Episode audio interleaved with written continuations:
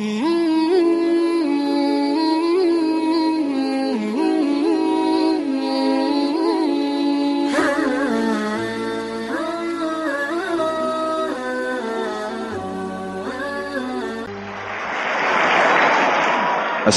عليكم ورحمة الله وبركاته.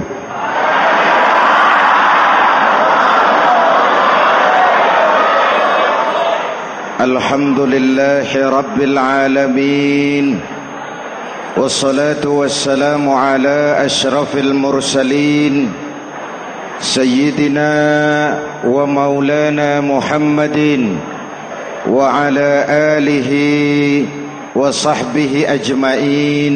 أما بعد para ulama yang saya muliakan hadirin hadirat ma'asyiral muslimin yang saya cintai. Banyak kita alami perubahan-perubahan yang terjadi. Baik perubahan yang menyangkut sosial budaya lebih-lebih yang menyangkut sosial politik. Yang tidak banyak mengalami perubahan adalah sosial ekonomi. Bahkan angka kemiskinan kita naik menjadi 3 per 5 dari total penduduk kita hidup di bawah garis kemiskinan. Dan 20% di antaranya miskin mutlak.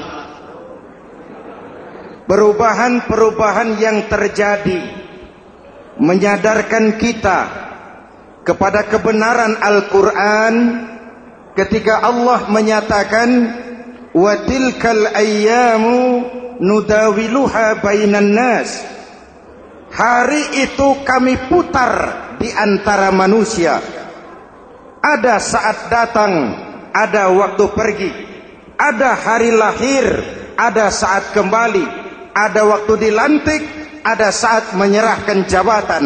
Hari kami putar di antara manusia dan hidup cuma sekadar menunggu giliran. Soalnya kemudian di tengah perubahan-perubahan yang terjadi begitu cepat, what must we do now?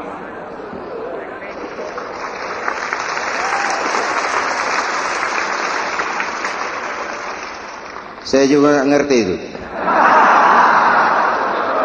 Yang penting kan penampilan. Saudara-saudara kaum muslimin di seluruh tanah air.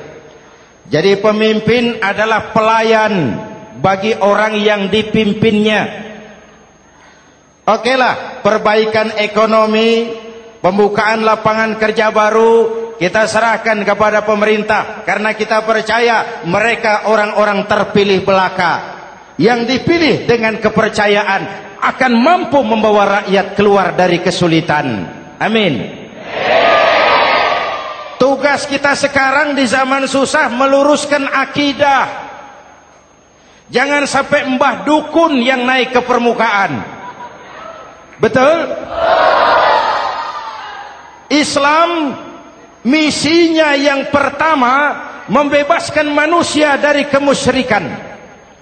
13 tahun Rasul berjuang di Mekah menanamkan akidah meluruskan keyakinan membentuk iman 13 tahun membebaskan manusia dari belenggu kemusyrikan 13 tahun menanamkan la ilaha illallah Muhammadur Rasul dengan seluruh konsekuensinya kalau saya yakin tidak ada Tuhan selain Allah, saya tidak akan minta tolong kecuali hanya kepada Allah.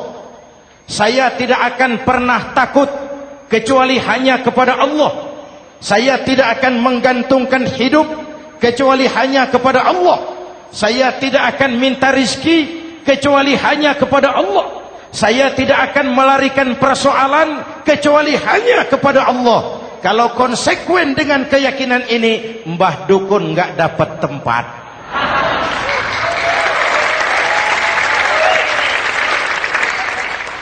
Akur?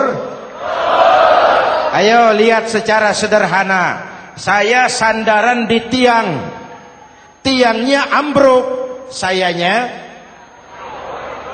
jatuh.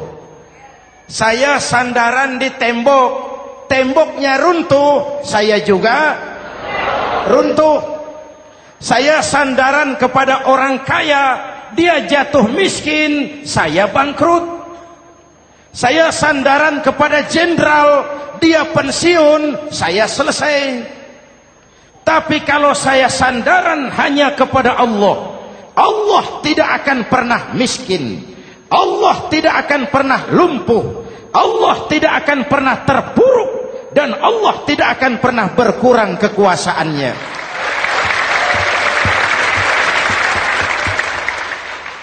Maka umat Islam sesulit apa pun zaman yang kita hadapi, Allah juga tempat kita bersandar. Jelas? Selama ini kita iman dalam ucapan tapi sekuler dalam perbuatan.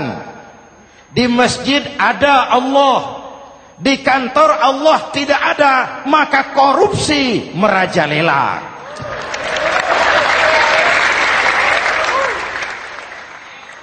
Di masjid ada Allah. Di pasar Allah tidak ada. Maka timbangan tetap curang. Kita iman dalam ucapan. Tapi sekuler dalam perbuatan. Oleh karena itu sesulit apa pun zaman yang kita hadapi. Iman jugalah pegangan kita. Allah juga tempat kita bersandar. Boleh zaman berubah. Akidah jangan sampai goyah. Karena iman kita hidup, untuk iman kita berjuang dan dalam iman kita ingin kembali menghadap Allah Subhanahu Selama ini manusia Indonesia kita lebih banyak diisi otaknya, hati sering kosong, agama dangkal, akidah rapuh moral rendah. Memang kemudian muncul banyak orang-orang pintar, cuma sayang tidak benar. Indonesia kita bangkrut, Indonesia kita terpuruk, Indonesia kita sakit parah kalau diurus orang yang cuma pintar tapi tidak benar. Kita perlu orang-orang pintar, tapi kita lebih perlu orang benar. Jelas? Kalau cuma pintar tapi tidak benar itu yang sering saya sampaikan nanti disuruh ngurus beras malah nimbun beras.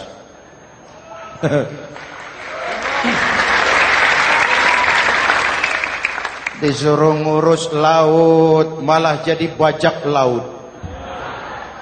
Disuruh ngurus hutan rame-rame jadi orang hutan.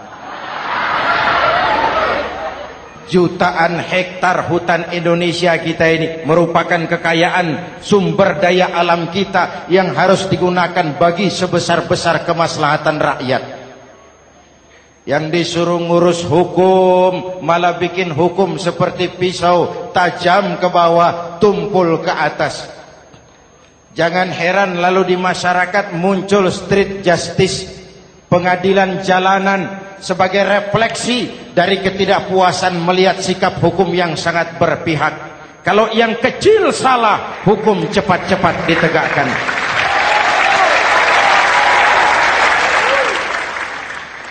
Lihat saja sekarang sekarang ini kalau orang terkenal banyak uang punya masalah, antri yang bela. Betul?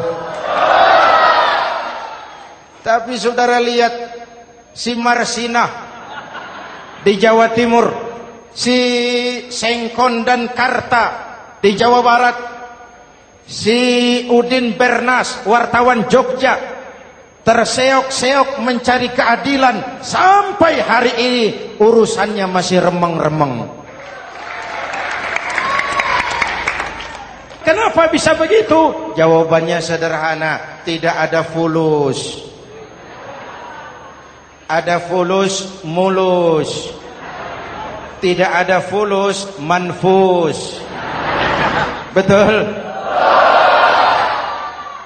Jangan sampai para penegak hukum kita terjebak pada lagu baru. Maju tak gentar, membela yang bayar. Biar bertentangan dengan nurani. Biar bertentangan dengan public opini. Biar bertentangan dengan rasa keadilan. Siapa yang bayar, itulah majikan. Mau benar atau salah, belain terus. Kalau seperti inilah hukum kita, mafioso keadilan akan tetap gentayangan. Hadirin yang saya hormati. 13 tahun beliau berjuang di Mekah meluruskan keyakinan, memantapkan akidah, meneguhkan iman. Dari situ segalanya dimulai dan ke situ segalanya akan menuju. Intan paling mahal, mutiara paling berharga, tidak lain adalah nilai-nilai keimanan. Kalau itu sudah tergadai, apalagi yang bisa kita banggakan dalam kehidupan ini. Kita merasa harta kita berharga, belum ada artinya ketimbang iman. Kedudukan kita punya nilai pun belum ada artinya ketimbang dengan nilai-nilai keimanan. Itu intan paling mahal, itu mutiara paling berharga. Harta baru ada manfaatnya kalau dilandasi dengan iman. Jabatan dan kedudukan baru terasa gunanya kalau dilandasi dengan keimanan. Kalau jabatan lepas dari iman yang akan lahir Fir'aun Fir'aun baru. Jelas? Kalau harta terlepas dari iman yang akan muncul adalah konglomerat-konglomerat korun kalau ilmu pengetahuan terlepas dari nilai dasar keimanan, maka yang akan muncul adalah ilmuwan-ilmuwan pelacur yang menyalahkan yang benar, membenarkan yang salah untuk kepentingan pribadi. Dan kondisi seperti itu tidak akan membuat kita makin sehat. Oleh karena itu pada kesempatan ini, pesan pertama saya, menghadapi zaman susah, tetap jaga akidah. Tetap pelihara keyakinan. Kesulitan bukan untuk ditakuti, untuk diatasi. Hidup adalah kerja keras, bukan keajaiban. Perubahan tidak akan datang hanya dengan sim salabim abragadabra. Perubahan tidak akan muncul hanya dengan berandai-andai. Perubahan tidak akan turun dari langit seperti turunnya embun di waktu malam. Perubahan adalah kerja keras sehingga Al-Quran membimbing kita. Innallaha la yughayyiru ma biqaumin hatta yughayyiru ma bi anfusihim Allah tidak akan mengubah keadaan suatu bangsa kalau mereka tidak mau mengubah apa yang ada di dalam diri mereka yang ada di dalam diri itu rule of thinking state of mind cara kita berpikir cara kita memandang kehidupan, cara kita mengatasi persoalan. Hadirin yang saya hormati, inilah iman. Berangkat dari ini kita menyadari, ini ujian buat kita rakyat. Dan kita rakyat Indonesia ini kalau sama susah sih sudah kenyang. Ya Pak? Ya Pak? Kita ini sebagai bangsa mengalami apa yang disebut oleh Bung Karno up and down. Naik turun timbul tenggelam pasang surut. 350 tahun dijajah oleh Belanda kita susah. Berangkat Belanda masuk Jepang susah lagi.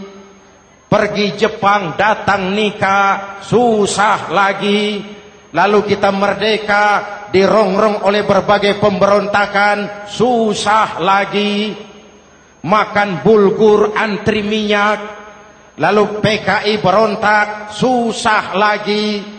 Muncul orde baru, lama-lama susah lagi. Orde baru selesai naik reformasi, mulai repot nasi. Susah lagi.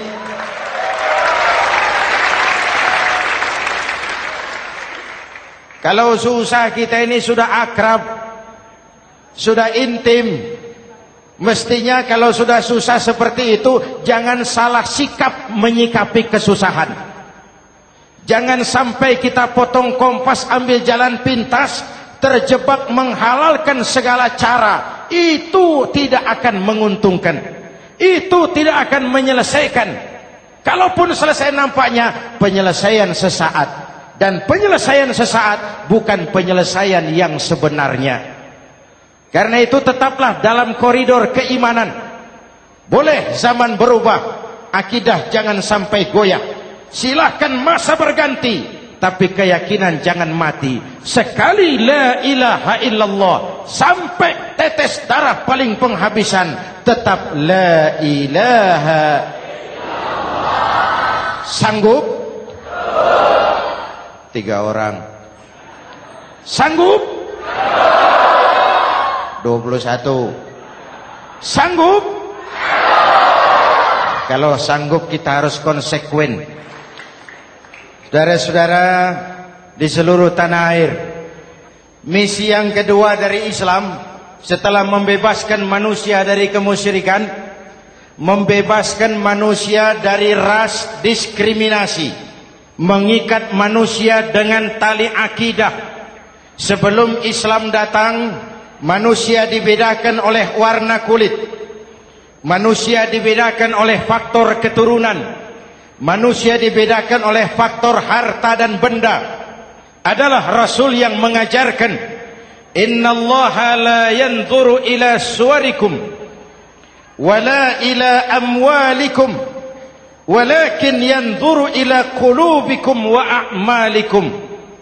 Allah tidak melihat potongan mu Allah tidak melihat harta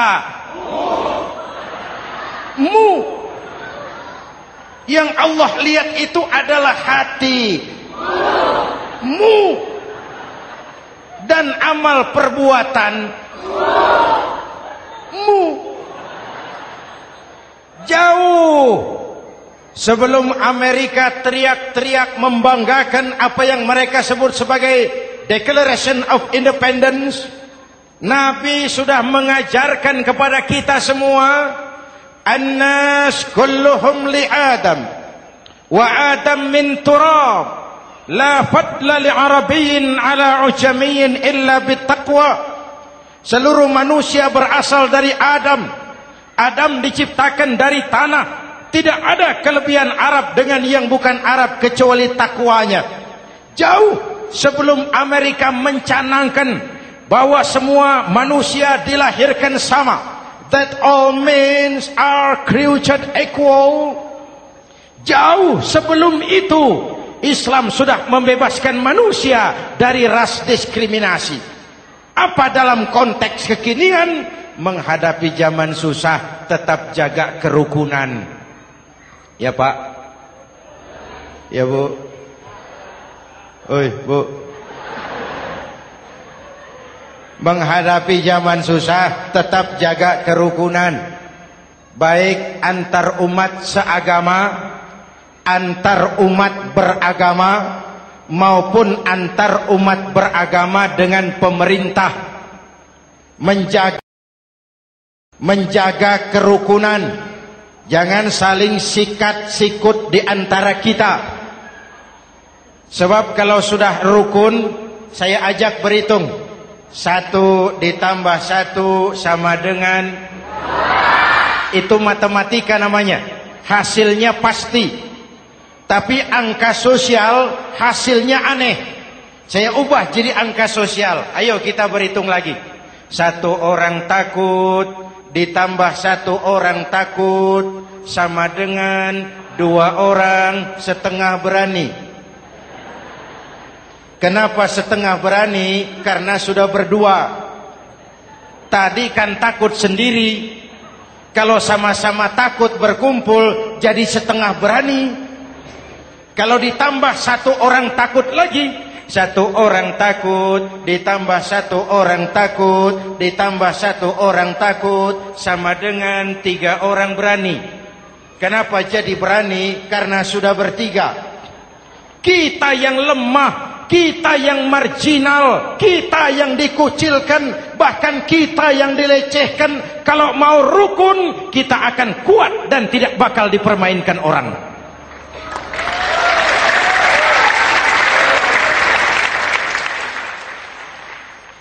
Tapi kalau rukunnya yang satu mau menikam yang lain, saya ajak berhitung lagi. Yuk berhitung yuk.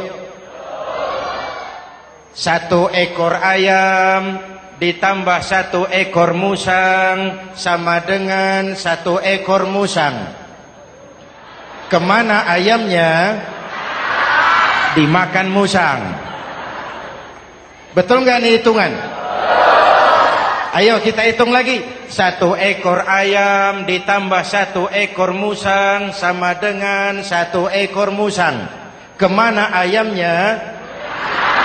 Dimakan musang. Jadi kalau kita suka kumpul dengan orang yang mau makan kita, selesailah kita. Hei. Hei. Maka kalau merasa kita ini ayam, Yuk kumpul sama-sama ayam Pulang ke kandang ayam. Kalau ada ayam kumpul ke kandang musang Itu namanya ayam minum begon. Jelas? Menjaga kerukunan. Pertama antar umat seagama Sesama muslim.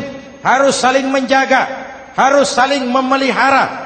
Baik dia muslim yang jadi kapolri baik dia muslim yang jadi kasat baik dia muslim yang jadi pengusaha baik dia muslim yang jadi petani nelayan guru semua komit menjaga semangat kebersamaan rukun antar umat seagama. Jelas? Jelas? Hadirin yang saya hormati atas dasar itu saya ingatkan kembali kita semua ingin persoalan terorisme dilepaskan kaitannya dari agama mana pun. Tidak ada kaitannya terorisme dengan Islam dengan Kristen, dengan Hindu, dengan Buddha. Tidak ada kaitannya terorisme dengan pondok pesantren.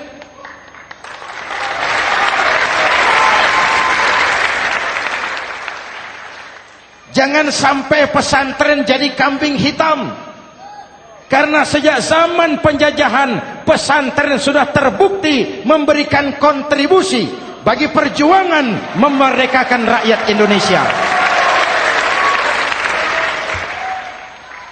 Rukun antar umat seagama.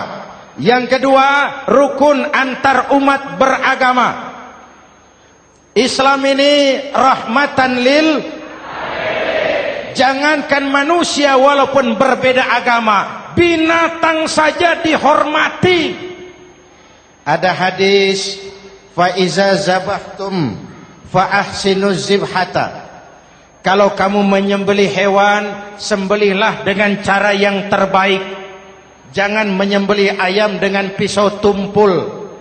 Itu namanya tidak berperi kebinatangan. Yang kecil lagi saudara buka babul istinja makruh buang air kecil di tanah yang berlubang. Sebab apa?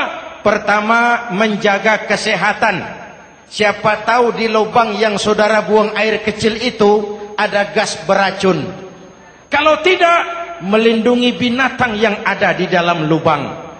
Siapa tahu di lubang yang saudara buang air kecil itu ada semut sedang rapat membahas terorisme. Apa dosanya? Lalu mati dikencingi. Ini namanya rahmatan semut. binatang saja dilindungi. Maka perbedaan agama tidak harus menyebabkan kita bertolak belakang. Perbedaan agama bukan alasan untuk saling bermusuhan. Apalagi kita sudah menyadari tentang kemajemukan kita tentang kebinekaan kita, tentang keragaman kita, rukun antar umat beragama.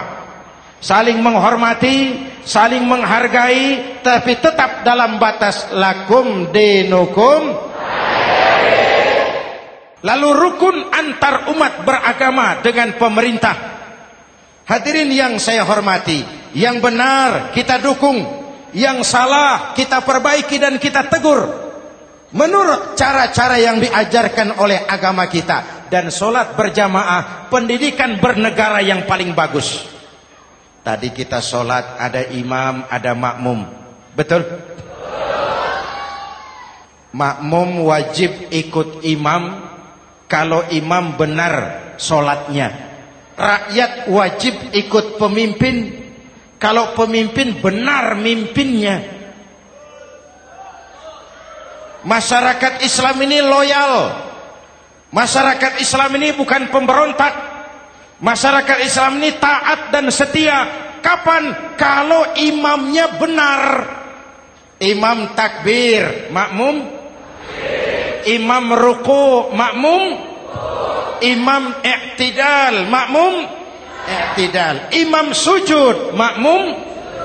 Tapi kalau imam keliru mestinya imam ruku malah sujud salah imam ini tegur siapa yang wajib negur makmum yang sop terdepan eh anggota DPR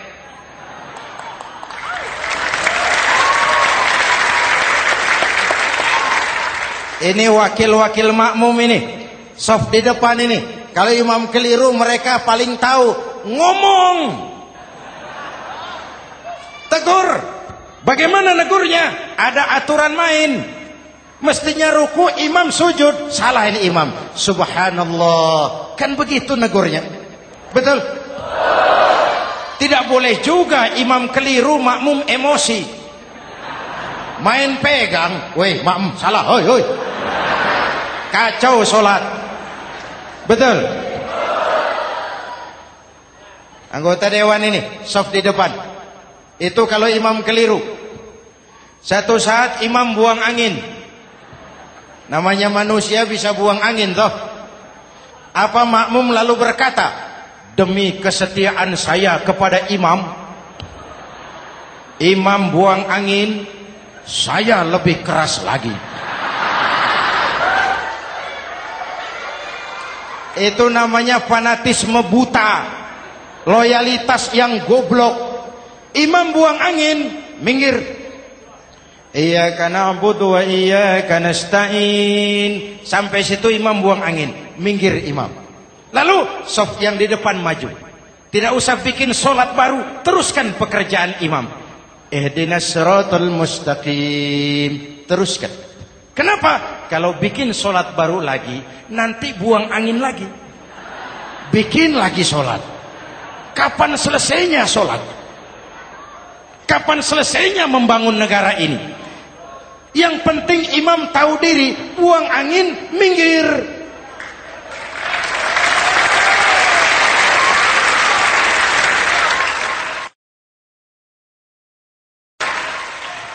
Ini kacaunya solat berjamaah kita sekarang.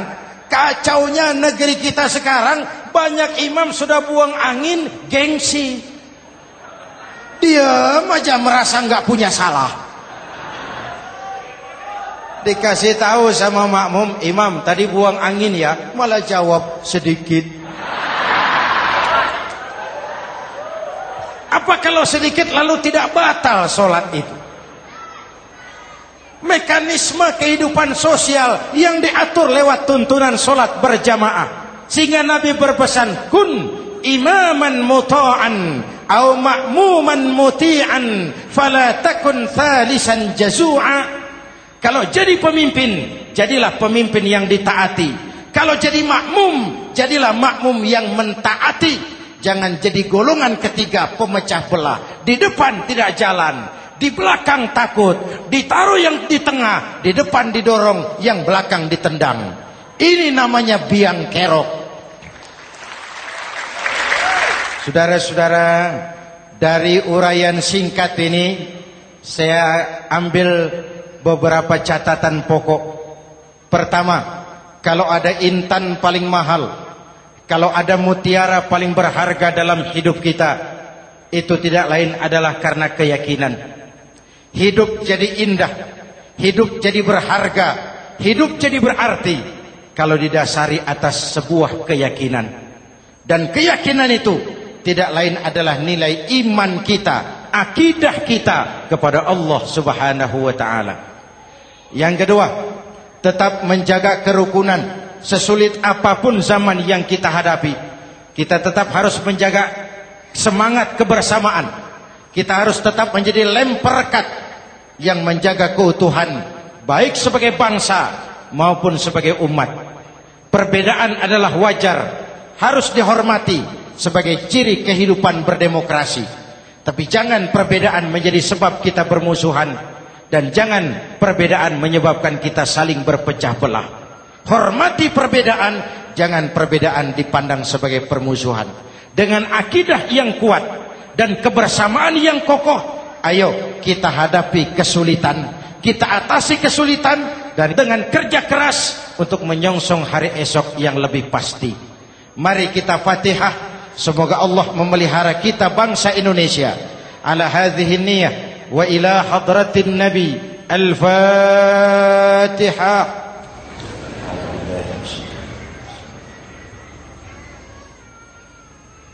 Iyyaka na'budu wa iyyaka nasta'in. Ihdinas siratal mustaqim. Siratal ladzina an'amta 'alaihim. Bismillahirrahmanirrahim. Amin.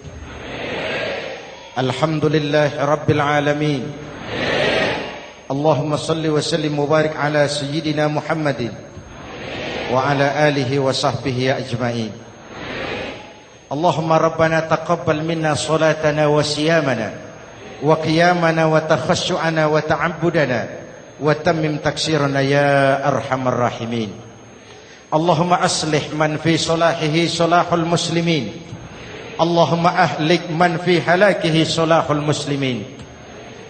اللهم ربنا لا تؤاخذنا إن نسينا أو أخطأنا.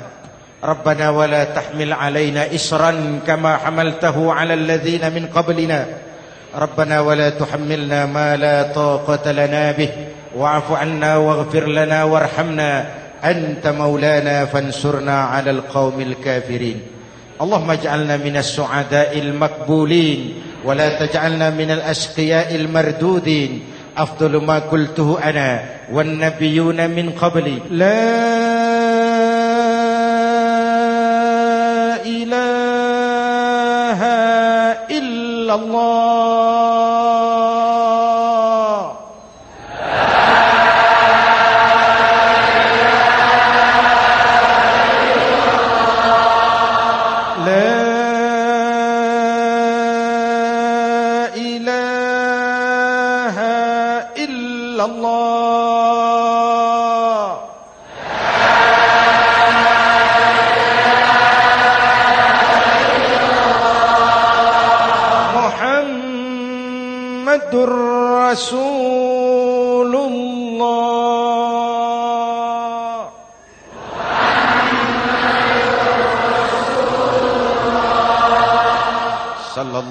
عليه وآله وسلم كلمة حق عليها نحيا وعليها نموت وعليها وبها نبعث إن شاء الله من الآمنين من الآمنين من الآمنين. رحمتك يا أرحم الراحمين. صلى الله على سيدنا محمد وعلى آله وصحبه أجمعين. أنا ربك رب العزة عما يصفون سلام على المرسلين والحمد لله رب العالمين jumpa lagi di lain kesempatan insyaallah wassalamu alaikum warahmatullahi wabarakatuh